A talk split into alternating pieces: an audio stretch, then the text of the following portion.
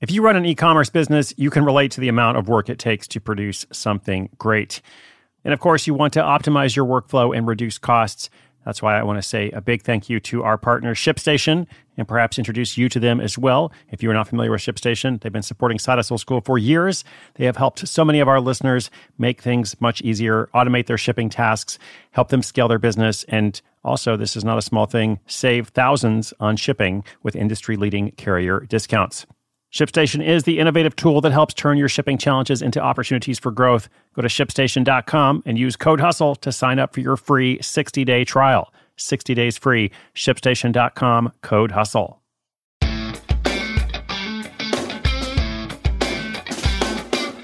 Can you imagine your money literally melting away? As I listened to this story, the one that you're going to hear today, uh, I had a memory from 2011 come to mind. So obviously, this is going back a number of years. But in 2011, I was starting my first major conference, the World Domination Summit, year one. I had no idea what I was doing, but was very fortunate to have some pretty cool people working with me on the team, uh, as well as awesome attendees from all over the world. And if that sounds like a success, well, it was. But today is Failure Friday. So we're talking about failure. And the small fail that I remember uh, from that very first day of that very first conference uh, was I thought it would be really cool to commission an ice sculpture in the shape of a globe and have it come to our opening party. And so, pretty big ice sculpture. I don't know the measurements, but you know, something that looks visually impressive when you're coming to a party and you're like, wow, there's a big globe made out of ice. So I thought that was pretty cool, but it turned out to be a very warm day, and my awesome ice sculpture globe did not last nearly as long as I had expected. So I could literally watch the money I had spent, I think it was a few hundred dollars, uh, melt in front of me. As I said, I thought about that as I was working on this story. The stakes are a little bit higher, in fact, but it also involves ice melting away in front of you. And by the way, Failure Friday, in case you're not familiar, uh, this is our weekly segment, a collection of short stories about mistakes, missteps, disasters, and of course, failure. So the whole point is for you to hear directly from someone who has struggled to get something off the ground. They've often had a very successful project, perhaps one that we've featured on the podcast, uh, but not everything went well or maybe they had an all out disaster. Okay. So stories vary, but they often begin with an idea, what they thought would happen, and then what really happened. Today's story features Glenn Auerbach from Minneapolis, Minnesota. We told the successful story of his Nice Mug project on episode 867, where a visit to the outdoor sauna in the midst of a Minnesota winter inspires a mug made from ice that has sold thousands and thousands of units. So that's pretty cool, literally. But as you'll hear now, it wasn't always so amazing. Here's Glenn, and I'll come back at the end to wrap us up.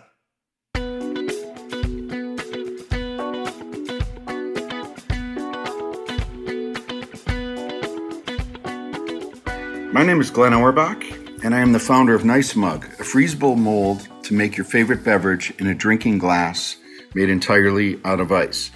My story is from a few years ago when, with the help of my sister, we hosted a launch party for Nice Mug on a rooftop restaurant in uptown Minneapolis, Minnesota.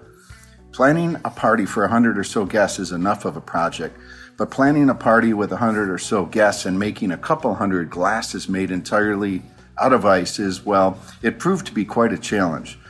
For a couple of cold, long Minnesota winters, I have been making and freezing nice mugs outside but just a few at a time. And now it was summertime, and this was our coming out party to show off how we can make ice glasses and freezers any time of the year. We had a few freezers set up on the rooftop restaurant, and I started freezing the nice mug molds a couple days before the party. When it came to party day, well, I remember it was a beautiful, warm, and sunny day. Certainly awesome weather for a party, but for a guy inventing drinking glasses made entirely out of ice, well, sun and warmth uh, added to my ice melting nervousness.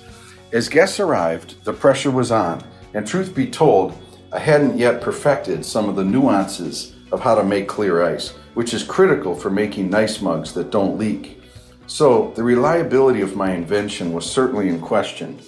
I think it was the restaurant's idea to make bold red vodka punch for the party, as the thought was that the bold red color would show off well in the ice glasses. Well, about 15 minutes into the party, and the first nice mug sprung a spectacular leak. Red vodka punch dripping down a guest's white shirt. The first of several. My sister and I did our best to keep the party flowing, so to speak. We replaced nice mugs as they began to leak, and some moved their drinks over to the conventional regular glasses. While talking with guests, I could only look at their nice mugs, praying and hoping that they would hold up and that they wouldn't they would stop talking to me and start drinking their beverage. We got through the party, but it was a I was just a, a wreck. The lesson. What I learned was a crash course in how air bubbles create leaks in glasses made entirely out of ice. The launch party sent me back to the drawing board to learn how to freeze ice clear without air bubbles. The top down freeze method came out of a party where we could have given away laundry detergent as a parting gift. But everybody was good natured about the experience, and maybe it was because there was some fast drinking happening after people learned that the life of their nice mugs were unpredictable.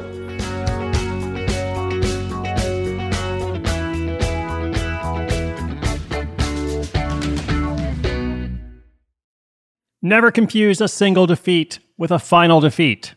That is the theme of Failure Friday.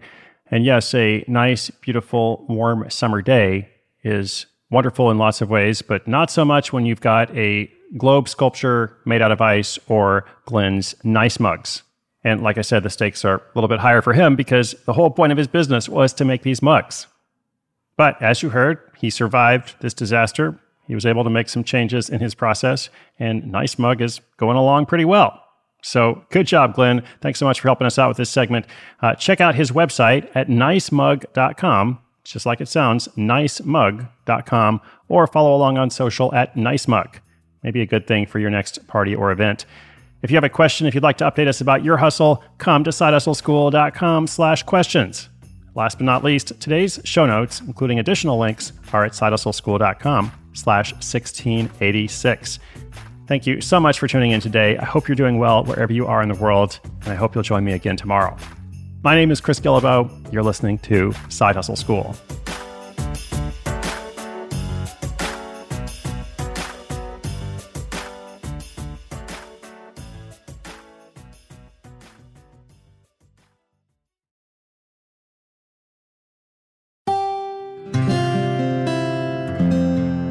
From the Onward Project.